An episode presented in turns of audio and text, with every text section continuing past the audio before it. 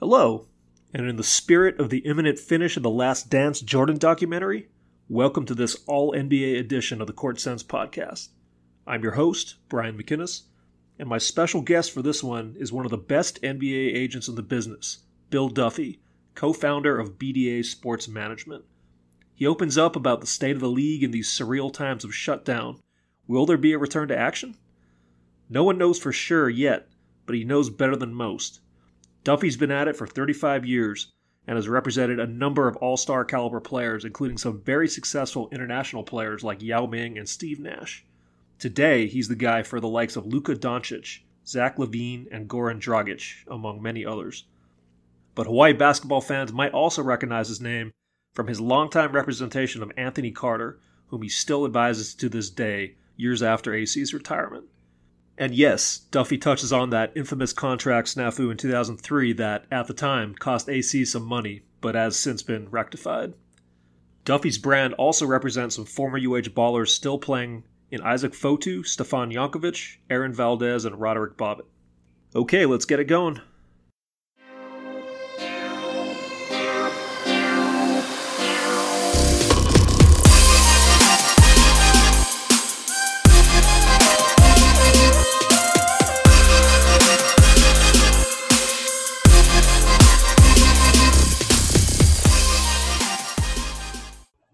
My next guest on the Court Sense podcast is Mr. Bill Duffy. He's the co-founder of BDA Sports Management, been doing this for 30 plus years, one of the best known player agents in the NBA. Bill Duffy, welcome to the Court Sense podcast. Thanks for having me. I'm excited.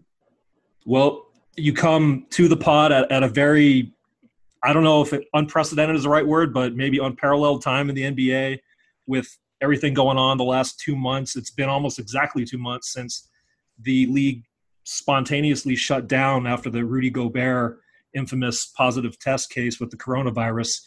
How's the last 2 months been for you, just generally speaking, Bill? Well, on a personal level, having been in this for 35 years and traveling on a regular basis, it's been a real godsend in terms of re-engaging with my family. I have 5 children, two adult children, and they're in the area. So my wife and I have been spending a lot of time together. So that's the one positive. Other than that, it's just really, perilous times for everyone. And we're not living in a vacuum. So even though we're focusing on the NBA and our clients, we're mindful of everyone's challenges in every sector of our culture and our society globally. So just very sensitive to everyone's needs and, trying to be very inspirational to a lot of people who may or may not be able to recover. I'm fortunate to work in, professional basketball, which, will hopefully have some capability to resume, but that is not the case for many, many industries and stuff. So we're praying for everybody. Just hopefully, we can recover from this at some point, hopefully sooner rather than later. Yeah, Bill, on the topic of, hoping to get resumed here maybe in the near future. I mean, I think in the last 24 hours or so, there was at least some reporting of potential momentum heading that way as far as a meeting of the board of directors and Adam Silver. Well, what's kind of the latest rumblings, you've heard if there's a realistic chance that things can get going here before too long? So, this is what I've learned and understood from communicating with others, but it's not documented that it's going to absolutely, follow through. But I know that everyone is desirous of playing. And that's the first step. And it wasn't until the last few days where both the players and the owners have collectively said, hey, let's do everything we possibly can. Before that, it was just kind of more reserved and analyzing, the gravity and in the different markets, the magnitude of each situation in each market.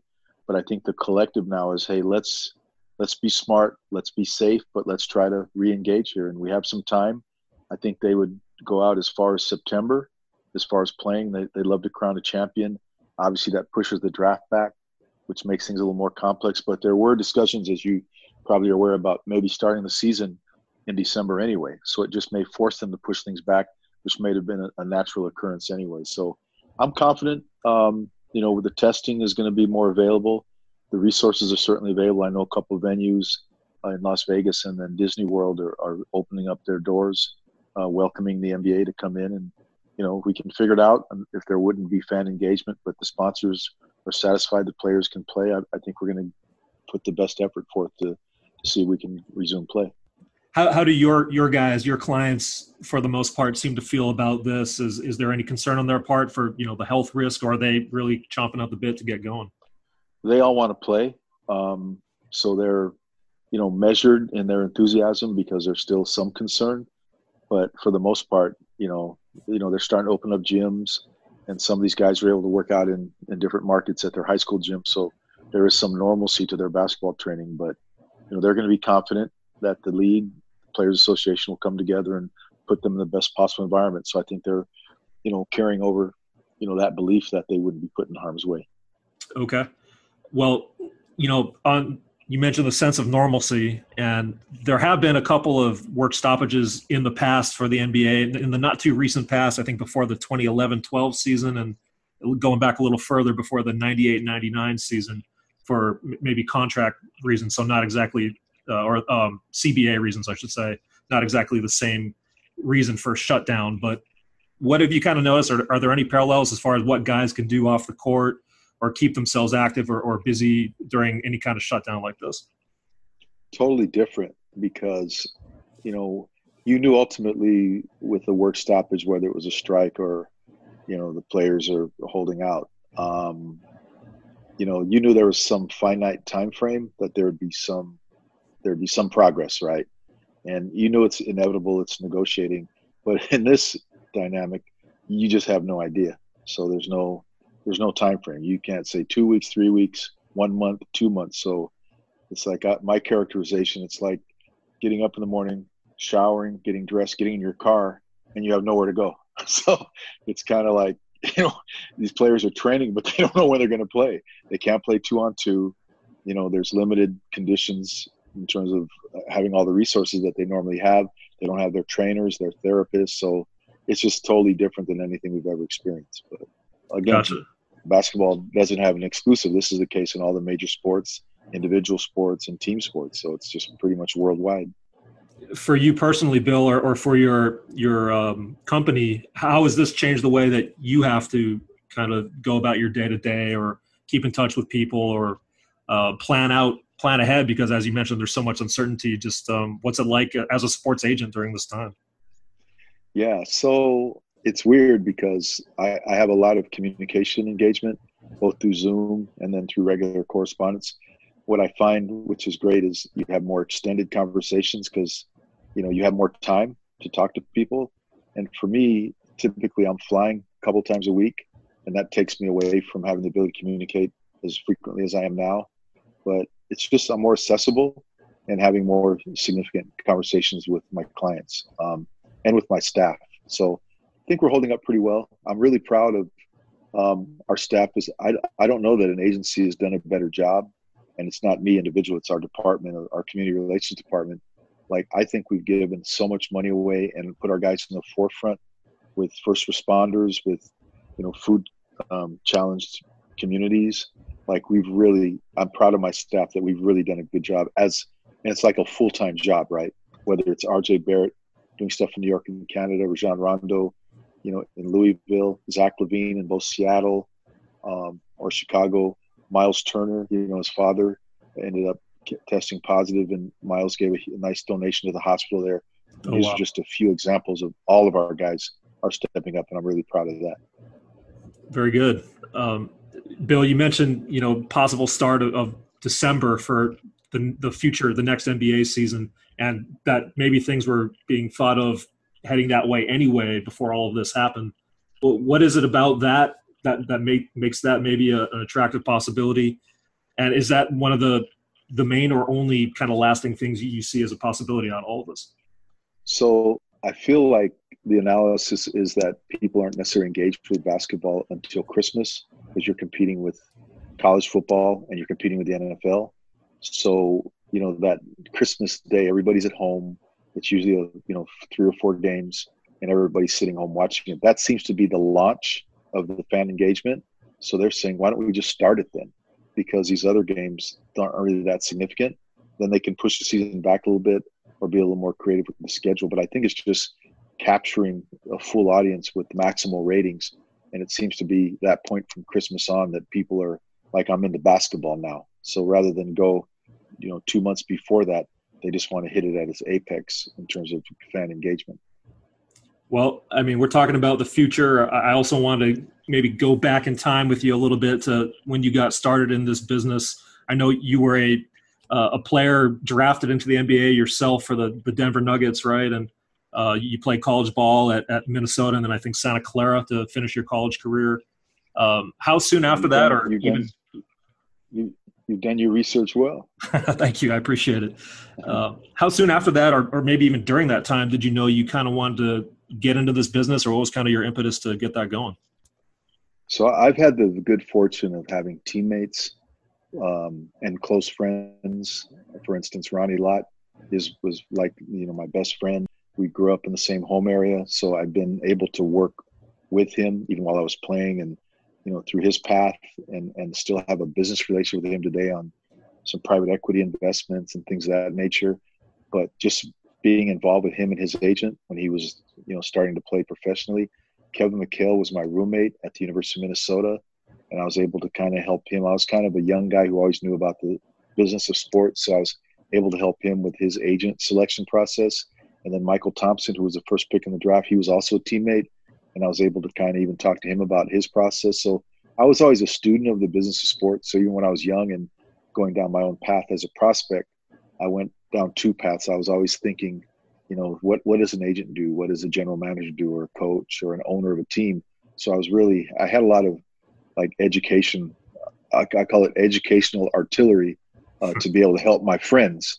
And therefore that turned into a career. It was an avocation at first, just working casually with my friends, but it became my career when I was able to hire people, be hired by individuals and help them on their journeys. So it's been 35 years. I read that you were a very well-traveled guy growing up. Your dad was maybe an Army colonel, and you grew up in like 5 different countries.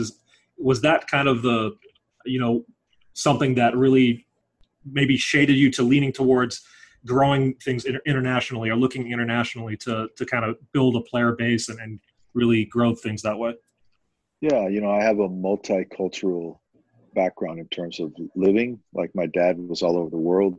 So I was, you know, if you grow up in the United States and exclusive United States, you're probably not, you know, real knowledgeable about other cultures or races. And for me, that was just very natural. I started school in Taiwan. I was in kindergarten in 1964 in the first grade. In 1965, it's called Dominican Republic. It was an American school, but it was in Taiwan. And the only Americans in my class were myself and the famous actor Steve McQueen's daughter, Terry, because they were filming a movie, Sand Pebbles, at that time. So, you know, just all my friends were all Taiwanese and whatnot. And then, you know, my father was in the Philippines and Germany, Korea. Then I settled and we came back to Virginia. He was based at Fort Eustis in Virginia, and then we came to Southern California, where my family was, you know, my cousins were, and my dad went to Vietnam. So he was in and out. So it's just kind of been like a nomad in some respects, but that allows you to engage with a multitude of cultures. So when I first had the opportunity, for instance, to meet Yao Ming, I had pretty good exposure to the Asian culture, and it was very helpful just in learning, you know, about the culture in general. So it's been an interesting journey, and one that has served me well, certainly in my career. Well, you mentioned Yao, which is the perfect segue, because, I mean, that saga of getting Yao to the NBA is one that's, I think, been written about somewhat. And I know you were right there, you know, helping that along. So what was that process like? How much of a seminal moment do you feel like that was for the NBA kind of, you know, bridging that divide? Yeah, well, that was a 5-year odyssey that would just turned out to be very successful. But I when I first met him and saw him, I could envision the impact he'd have globally as an athlete, but also as a bridge builder between the Chinese culture and the U.S. culture. And that proved to be true at the time. We've had some setbacks over the course of the last, you know, year or so. But I think because of Yao Ming and, you know, what we're able to do to promote and market him in both continents, is that basketball is immensely popular in Asia, in China in particular, and it's pretty much because of him. So to play a small role in that, you know, makes me feel good. But he was the right person, the right vehicle, and the right messenger, and it all came to fruition.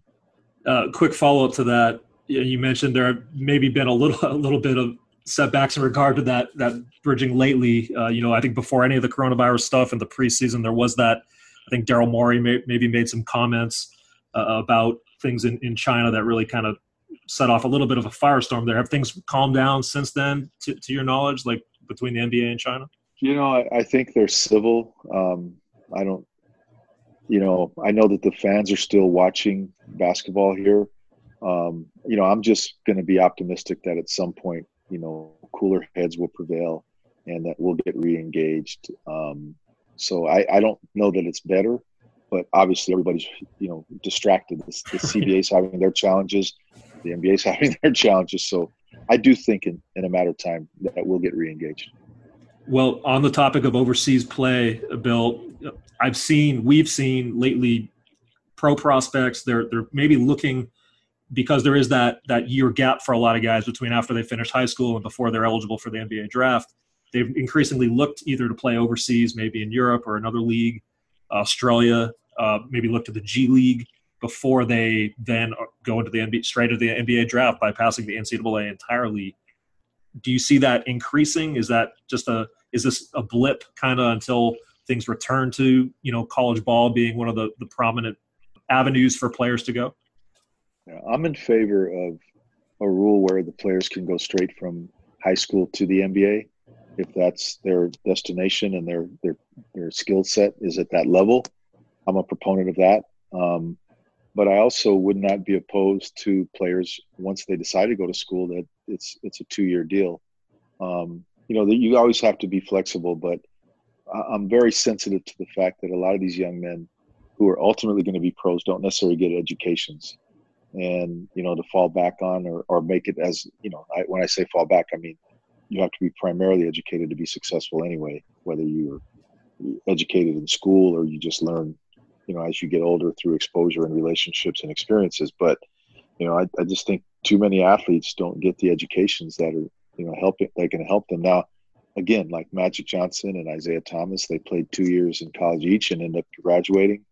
I know Shaquille ended up leaving early and he ended up graduating. So you can still get your education, but no matter, I'm for the players going straight from high school to the league, but I really would love to embrace the concept of them understanding the importance of an education as they become role models and more prominent, because you want them to be whole people and be successful, not just be athletes that are highly successful and highly wealthy, but not necessarily educated. Gotcha. Well, Bill, I wanted to ask you about a couple of your specific guys, your specific clients before you got to run. And, I think Luka Doncic jumps to the top of the list of people recognizing his talent and his future in the league at only 21 years of age. I think he just turned 21. How surprising to you, or maybe not at all surprising based on what you'd seen out of him in the EuroLeague or whatnot, is what he's accomplished so far in the association? Well, he's a certifiable killer. As you can tell, he's just unbelievably competitive, loves the game, has the entire skill set, the determination, the winning pedigree. Guy's got ice water in his veins and just pure passion. So, I'm not surprised because he's a physical player. He's strong, and the EuroLeague is more physical. So over here, it's kind of a cakewalk in the sense that you can't really touch anyone. You notice when he gets in the lane, there's really no impediment because you can't body him up, and he's 6'8". So he's always near the rim, but he sees the floor. Like, I'm just so happy for him because he's just loving it. And, it's just, he's in a perfect role. The guy's like a basketball savant, a basketball genius. And, he's the only client I've ever had where he just knows it all. Like, you don't really have to advise him or say, hey, what about this? What about that? Like, he kind of just nods because he already knows. Like, it's amazing. Steve Nash was like that too, in many ways, where you thought, hey, let me give him some advice, and you sit back and go, he really already knows, right? So, he just has it, and Luka has that in spades. When you say they already know, are you speaking more to like things like, off the court things, how to deal with, say, the public or the media or sponsors or things of that nature? Well, I think, Steve Nash is a very, eloquent spokesperson. And he's, mature. He was college graduated. But I think Luka has pointed out himself brilliantly that he studied LeBron James, and he sees that LeBron James doesn't get in trouble, manages his life. And I think, you know, these guys can, they're in harm's way when they're out in the public, you know, as far as partying or socializing or whatever, and the things that they're vulnerable to. But I think he's picked up on the best of the best in terms of just how you manage yourself as a professional, how you're a role model. And I think Luka's embraced that. So he's pretty much a genius, the best I can tell. And Steve, I mean, he's been such an ambassador for the game for, you know, a couple decades now, even in his post-playing days. What it is about that guy? I know he's Canadian. My mom's family's Canadian, so I'm a little partial to that. But what is it about Steve Nash that maybe made him one of the real ambassadors among not just your player base, but for the game as a whole? Well, he's a giver. He's totally selfless. I don't think of him as an NBA Hall of Famer. I look at him as a Hall of Fame human being. Like, he's the nicest, kindest, most loyal, like every quality you could think of. And it's amazing how many NBA players come to him for advice. Like, these are well-known players who are all-stars in their own right. And he kind of is like a maestro, like helping them through their challenges, or they'll come into Southern California, they'll work out with them for a couple of days. Like, just, he's a giver, and he's received a lot because he's a giver, but just a great human being. And you haven't seen the end of him. He's still going to have a huge impact on the game. Well, one more specific guy I got to ask you about, and it's somebody that the Hawaii fans here know very, very well. That's Anthony Carter. Was a player who's had a lot of success here, went on to the league, had a very extended NBA playing career, and I believe you were his agent for the entire time, or at least majority of the time? Well, the whole time, and I still advise AC. He called me a couple weeks ago because he has a son, and he and his wife were deciding on a couple college options, so they pulled me on the phone and kind of advised him. Yeah, AC, you know, like, so amazing. You know, the background he came from, you know, Krim High School in Atlanta. Like, I believe he had 9 uncles that were in jail at one point. Like, literally was playing in the parks for money. And then someone fortunately identified him. He went to junior college, Saddleback in LA, and then Riley, and those guys recruited him. And it was just, he's had a really successful career. And throughout his career, I know we had a mishap early in his career, and we obviously took care of that and turned that from a negative into a positive, because, you know, there's a $4.1 million payment. We turned that into an annuity for him, which basically helped guide him, you know, through his post career. And then I've guided him in his coaching aspirations, and now he's on the Miami Heat bench. Like, he's going to coach for a long time. So it's been a great story. I'm just so happy and proud of him as he's built his own family, and, you know, just really overcame abject, you know, challenges in his background to be just unbelievable. And he loves Hawaii. I know he was great for UH there. Really made some noise there for those 2 years they were together. So, yeah, he's been a real success story. I'm happy that we've been a part of that.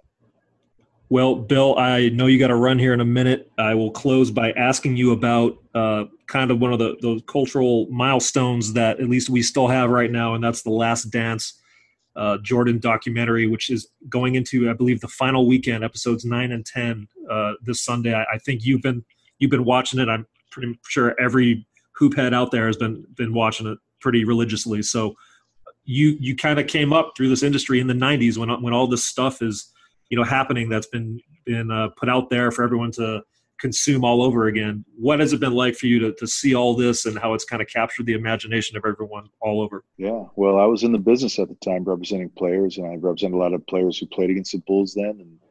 And it shows, you know, how, you know, Michael Jordan was just unbelievable. And back then, I just remember, like, if you didn't watch him play the game, like the game when it was being played, you'd see the highlights that night. I just remember calling people. I'd say, did you see what Jordan did tonight? Did you see what Jordan did tonight?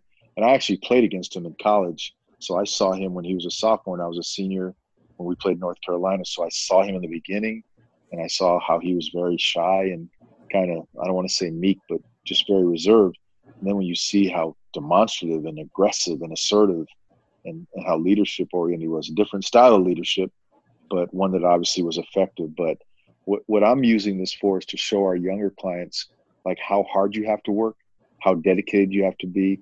And the most compelling thing he said that I'm using is, you know, because we're in an industry with these young athletes where they all want endorsements, they want all the attention before they achieve.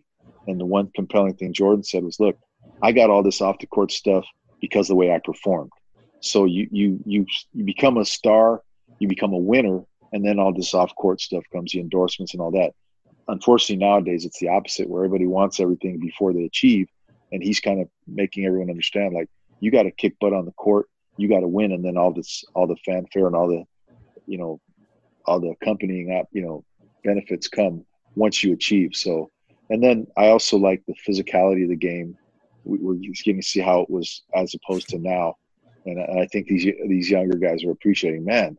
You know, when Detroit tells you that their objective was to knock him on his tail when he's in the lane, like, that was their objective, like, knock him on his butt. Like, we don't have anything like that now, and it's just hilarious when these guys would. And I know even earlier than that era, guys would just be fighting and punching, and they'd barely get a technical. They would just separate them. Now, if you punch someone, you're out like 5 games. So, and I tend to like the old school, the physical game. That's just my personal preference. And quick follow to that, Bill, I think in the end of episode 7, which was this past weekend, was maybe one of the more poignant moments of the documentary so far. Jordan getting a little emotional, talking about his relationship with his teammates and maybe why he had to be so hard on some of those guys. And what was your kind of take on that as both as, you know, filmmaking, as documentary, and also how you just read his emotions there? It's just riveting. Like, for Michael Jordan to expose himself. I mean, the guy's about to cry when he's talking about his passion for winning. So I sign up for that. Like, that's what our culture needs: loyalty, teammates, camaraderie, putting the team ahead of your individual agenda, and even all the stuff going on behind the scenes with Scottie Pippen's contract and Jordan himself being underpaid. But they put all that aside, and they won. And, you know, the long story is, you know, Scottie Pippen was underpaid when he was on the Bulls, but he did get paid when he went to Portland and with Houston. So he made his money later, but he made it because he won. So, I mean, that's the story there, the storyline. But yeah, this is so amazing, and I'm enjoying every second of it. Bill Duffy, thanks so much for making a little time on the Court Sense podcast. Be safe to you and your family, and hopefully we'll be able to watch some NBA basketball here pretty soon. Okay, I appreciate it. I love your show. Keep doing a great job. Thank you, sir. Take care. All right. Take care. Bye-bye. All right, that's it for this week. Everybody enjoy the Jordan documentary finale, and I'll see you on the other side of it.